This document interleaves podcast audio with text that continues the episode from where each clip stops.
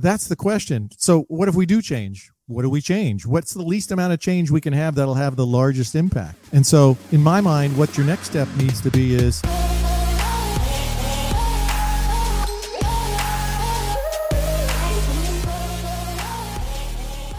You've heard us say it a million times. The fortune is in the follow up, right? People say, Craig, the leads are weak.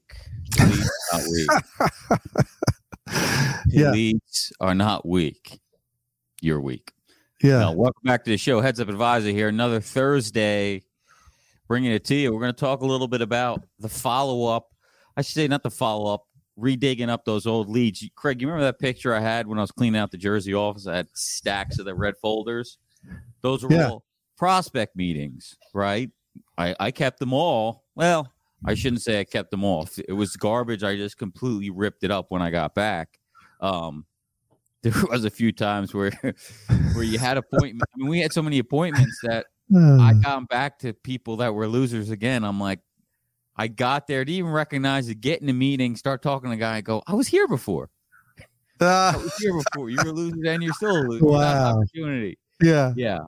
So yeah, we would rip them up, but again, I wasn't using a CRM and things like that, which Sure. should have been using, right? Like we use now. Yeah. Um, but that's what we're going to talk a little about. Get yourself organized. See if those uh, year two, year three opportunities that sometimes take two or three years to close are they still there? Are they on the books? Are they worth talking Yeah. to? Yeah, we've talked about it so many times, John. You know, uh, how is a prospect going to remember who you are if you, you know, you drip on them? You see them once, you send them a follow up email, and then, you know, basically by not staying in touch with them, you tell them to forget who I am and lose my number. So it's really just a war of attrition. So you can pretty much count on, John, you can disagree or agree, but you can bet that your competition isn't following up. So while there may have been a bake off and you know what they did 75 80% of the time they stayed with the incumbent, you can know that no one else is following up. And wh- what's that take? There's so much constant change in the marketplace and the economy with interest rates and inflation rates and you can always find something to communicate with the prospect about to stay in front of them. Not to mention all of the things going on in their own industry or their own company that's on Google, that's in the media, et cetera, et cetera. So if you just have pig-headed discipline, like Chet Holmes used to say, God rest his soul, that uh, you will be the only one standing. So they're going to think of, hey, who's up? Hey, oh, the health insurance thing. It's coming up like in the next 90 days, 120 days, and now they're thinking about it, and so it's getting onto their list of to-dos. Now the top of the list, but it's on the list, and who else are they going to remember but the incumbent? Well, the only other person that stayed in contact with them by maybe sending them 8, 10, 15 different outreaches and informative pieces, nothing solicitous, just information and education, and boom, you can bring the dead back to life. Yeah, that was a mistake that I made. I was I didn't forget to follow up with them, but I wasn't dripping on them. We weren't doing the emails. I mean, you should could do a con you should do something once a month. God, you know, once a quarter at least. But once a month is, you know, better. I don't think you're going to lose people the emails once a month that are your prospects, but keep them top of mind so when you do reach out, they go, "Oh yeah, yeah. Yeah, come on in." Right? Because Yeah. sometimes you're just not ready. We talk about that. 3% of buyers are ready to buy now. That that includes people changing a broker, right? And so the more they get to know, like, and trust you, and you validate that you're an expert, well, when the time comes, what are they going to do? They're going to search their email and try to find you if you don't have anything, any follow ups in their emails. What, what was that guy's name? Yeah. Yeah. Yeah. They're- Oh, oh, his company. I remember the company. Yeah. Yeah. It's Virtue. Okay. Yeah. Yeah. They're going to remember something. Yeah. Um, but keeping a CRM, I think, uh, minimum standard. There's so many out there. Just pick one. I Yeah. mean, every prospect you can put them in a pipeline.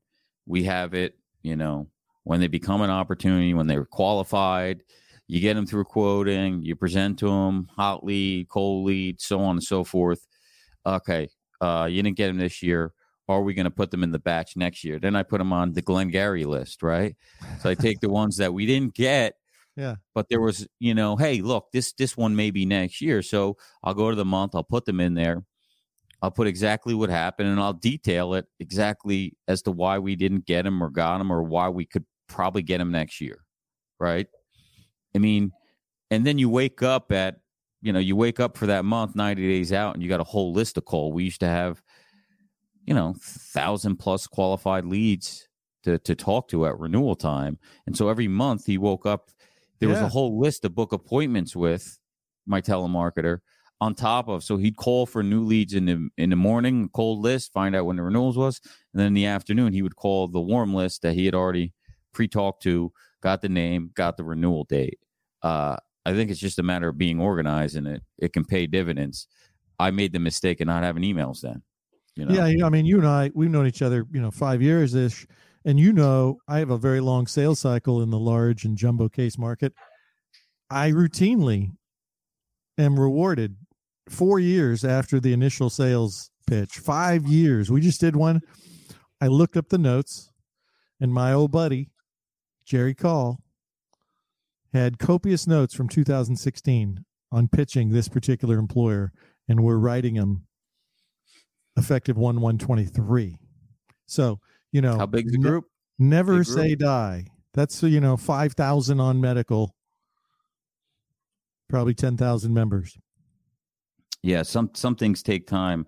Um, yeah, keeping keeping in the CRM and the notes always important. You know, I got new business development rep here, and I'm like, look, whenever whatever they say, bullet note, bullet note, whatever they're blabbing, just put in there. It's all beneficial when I get on a demo with somebody to know these things for conversations or routes to go or what not to go. Um, you know, you can score them too.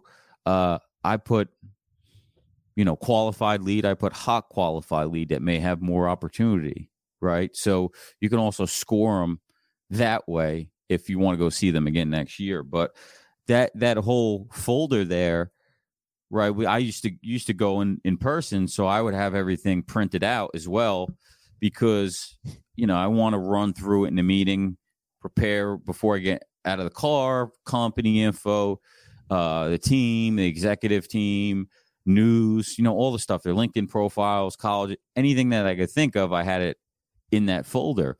And so when I go to it next year, I can kind of just go back to it and look, okay, here's the eight ones. Let's take a look. Let's let's run through them. Call this guy, call this guy, call this guy, uh, call this guy, ask this guy this, right? Because I could see through the notes yeah.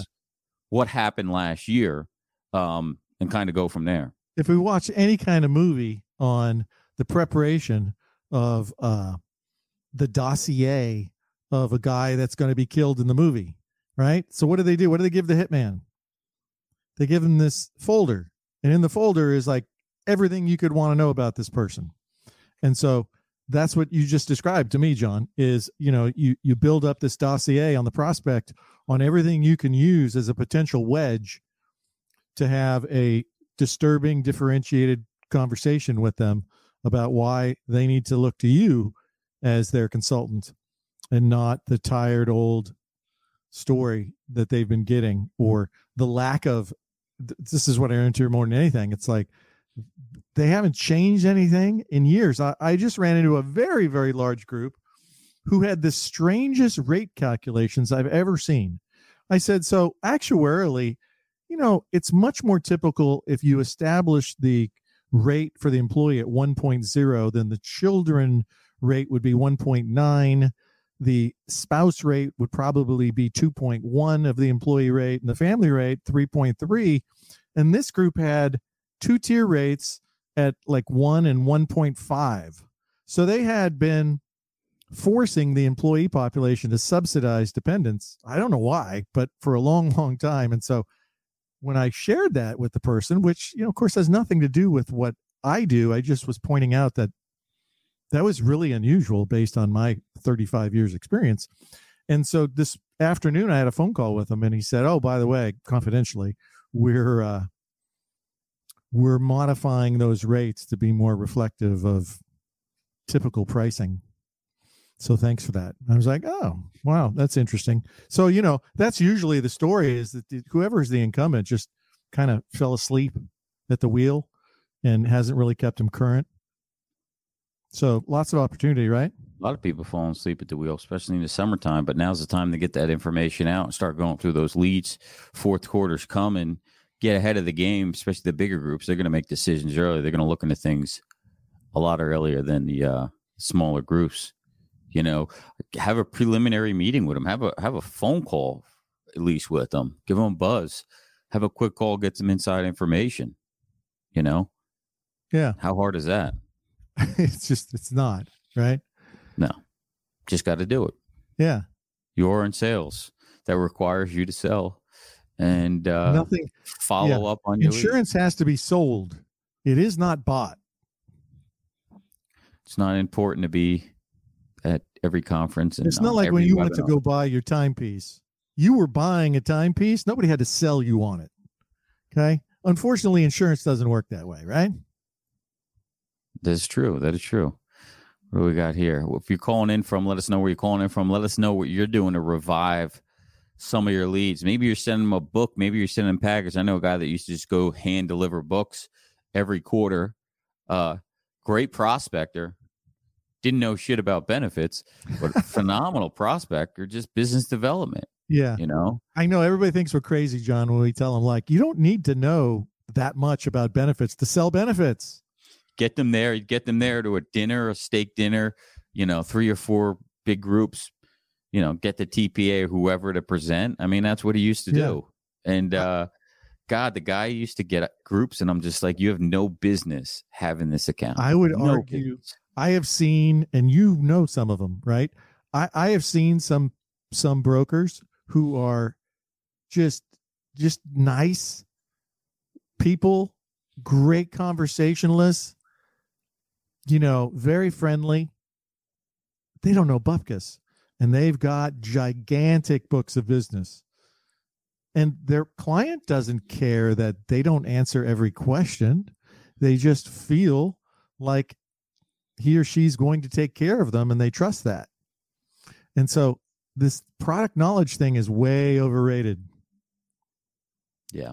Yeah. You don't need to know everything. Joyce shell says timepiece. Yeah t- timepiece. It's a watch um what else we got today craig yeah. Well, hey, you know, here's one. You know, Margot, when you're watching the video, this is the moment, okay? So, honestly, I think VPs of HR, VPs of benefits, VPs of comp and benefits, VPs of total rewards, VPs of finance, CFOs, CHROs, this message goes out to you. The industry is lacking leadership right now. Now, leadership can be defined a lot of different ways as it pertains to how you're going to influence, manage, and control healthcare claims for your self funded healthcare budget. There's some pretty obvious things going on right now, and I talk to people and they don't, they're not even looking at it. So I just wrote down some notes on what I thought leadership was. And one of the things is you have to look for signals.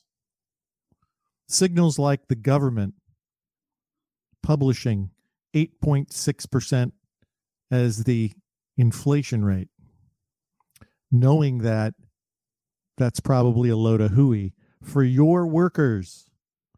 It's a, you know, all this stuff always goes back to compared to what and so what. So what's the impact going to be? I'm a leader of thousands of employees, hundreds of employees, dozens of employees at my organization, and they look to me to take care of them. I'm a guardian, I'm a leader.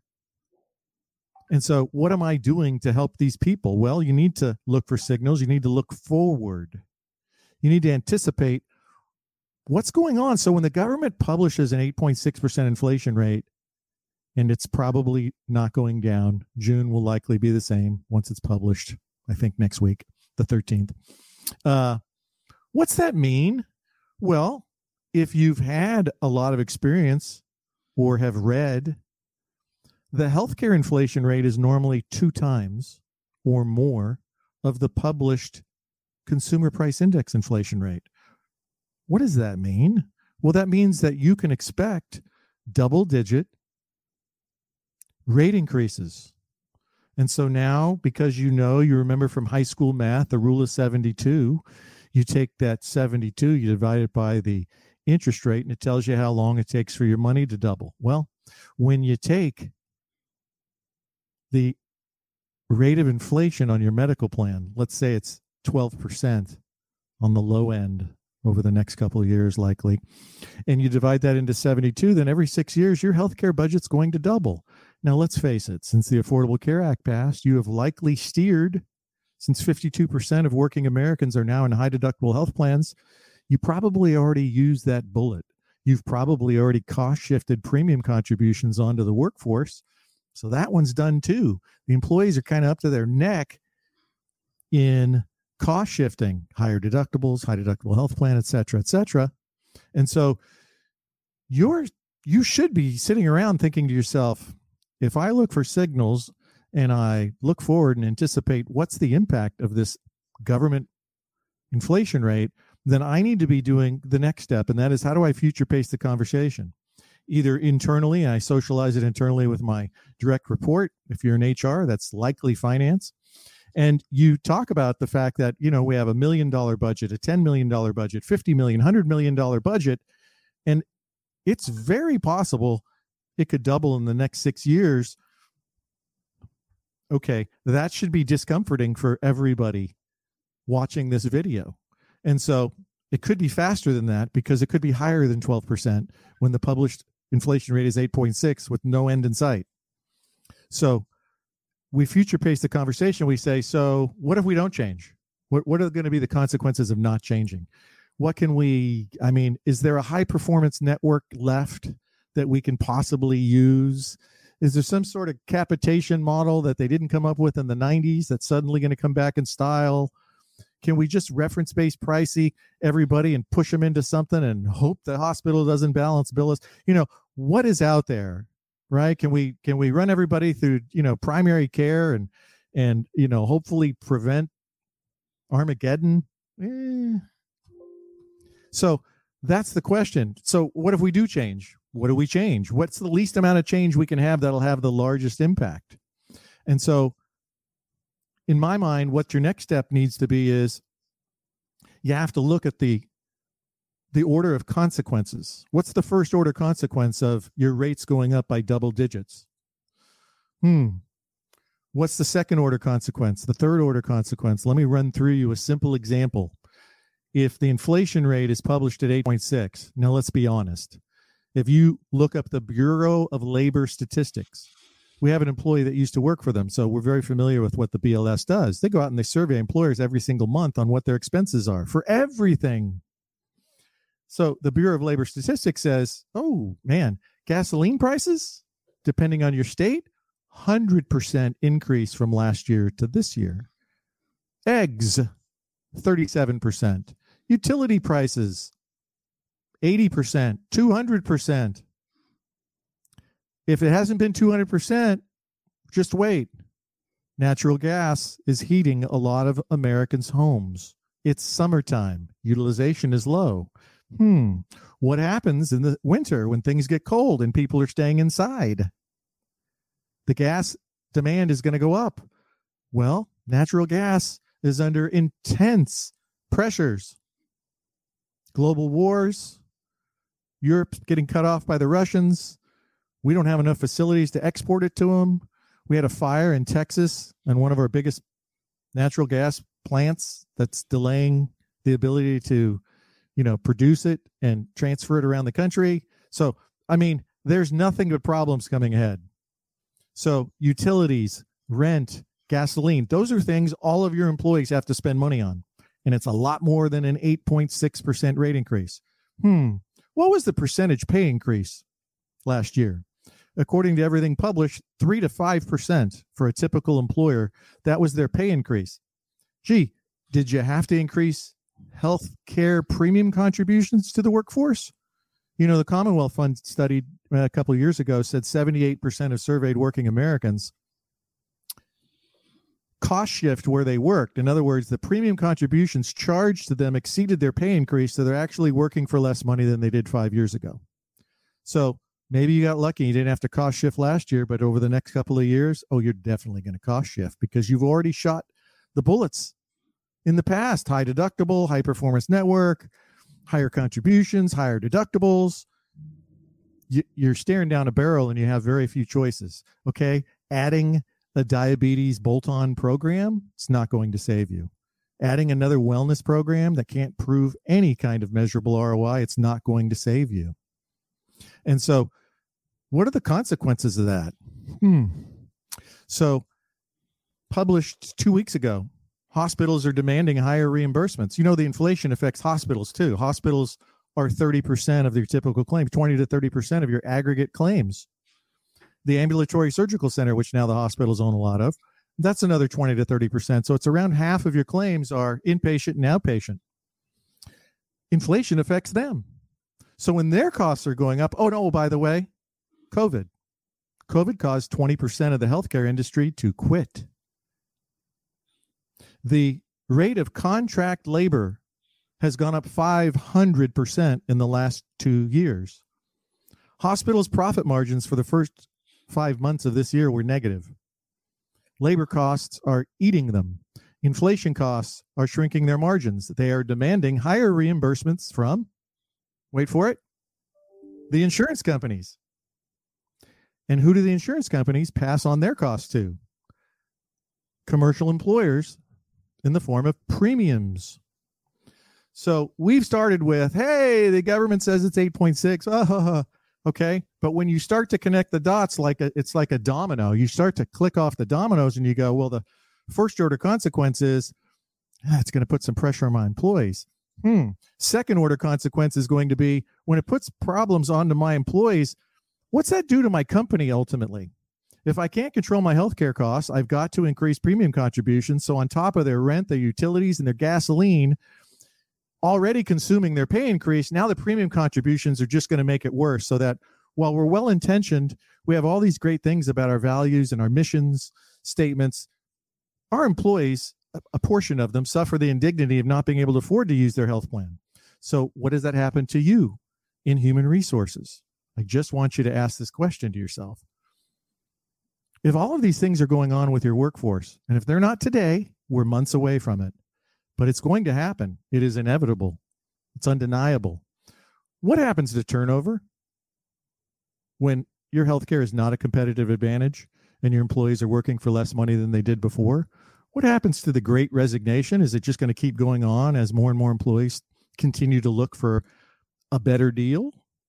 And if turnover is increasing, that makes it really hard to retain your key talent makes it really expensive to bring in new hires because heck, you got to throw money at them because you know you got the same lousy high deductible medical plan that everybody else does, and it's not like they can talk to an employee and they go, oh yeah, you know, this is great. We haven't had a rate increase in five years.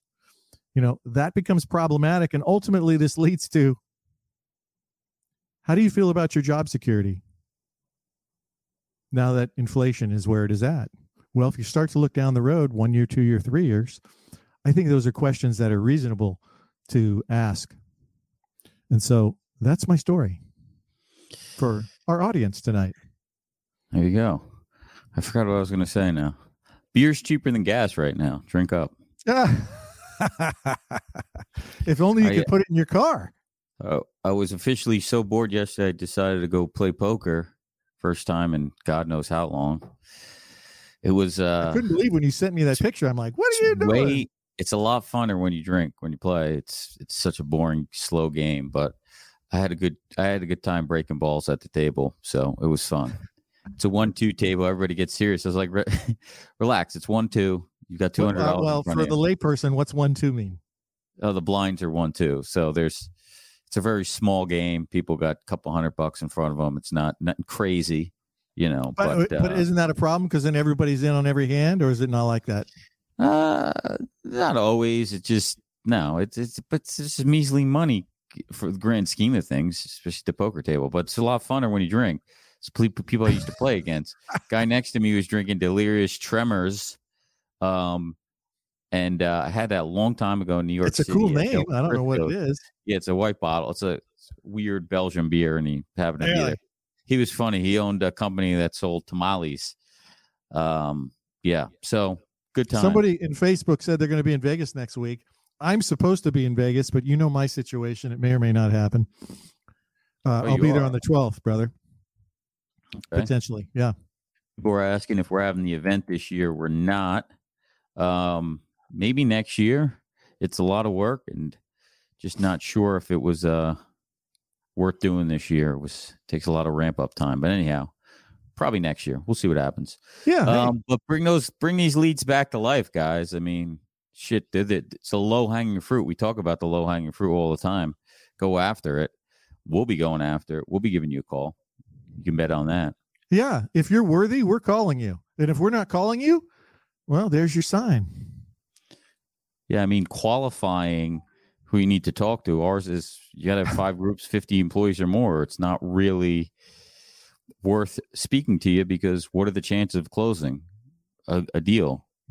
It just goes down dramatically. So evaluate that, set that qualifier with you. It might be number of lives, it may be the contact. Employers are a little trickier. Um, it's a little trickier, right? It's dramatically different the way we're qualifying versus employer, but you know, figure it out uh, and go from there. I think, uh, yeah, I think we it there. I think you guys got enough. Go out, dig out the old leads. If you got folders, if you got this, you got that, wherever the hell they are, spend some time, go through them, and you're going to see people be like, you know what, I forgot. I need to call that guy. We had a good conversation last year, so put yeah. a score, put a scorecard on them. You know, and, One, and LinkedIn makes it easy. If you've ever connected with them, right, you can private message them, and it's it's so easy. I just PM'd a guy that I hadn't seen since 17 and I dropped the broker's name because he got he's he's at like two different places since the time we last met, but I know he knew him. So, you know, I dropped his name and said, Hey, you know, is it time for us to revisit our value prop? Because uh, we've used our tech in many, many organizations since the last time we chatted. And you know what? It's that's private message. I like those. All right, everyone. Thanks for joining us. Ray Cobra will be in Vegas next week. Give me a buzz. I may or may not be here. I actually have some other clients coming to Vegas next week. But uh, do a lot of entertaining out here. Whenever somebody's uh, out here, everybody wants to come. Yeah, yeah. I, I, get to try new steak spots, so and you know we like. Well, that's what I'm going there for. So one of my you know movies that I helped executive produce, we're doing a you know we're doing a launch in Vegas because that's you know there's a bunch of people want to come, they want to see. Beautiful. Yeah. Well, let me know. You never even told me. So uh, because I was kind of waiting to see, you yeah. know, my situation yeah. here. I got a book. You got a book in advance, or you'll never get in out here in Vegas at the good ones. It's uh, it's packed. It's packed. We'll end it there, ladies and gentlemen. Go after the low hanging fruit. It's out there. Uh, have a good one. We'll see you next week, same place, same time. 8 p.m. Eastern, 5 p.m. Pacific. If you're watching, uh, listening on the podcast, check us out live every Thursday. We'll see you on the next one. Ladies, guys, take care.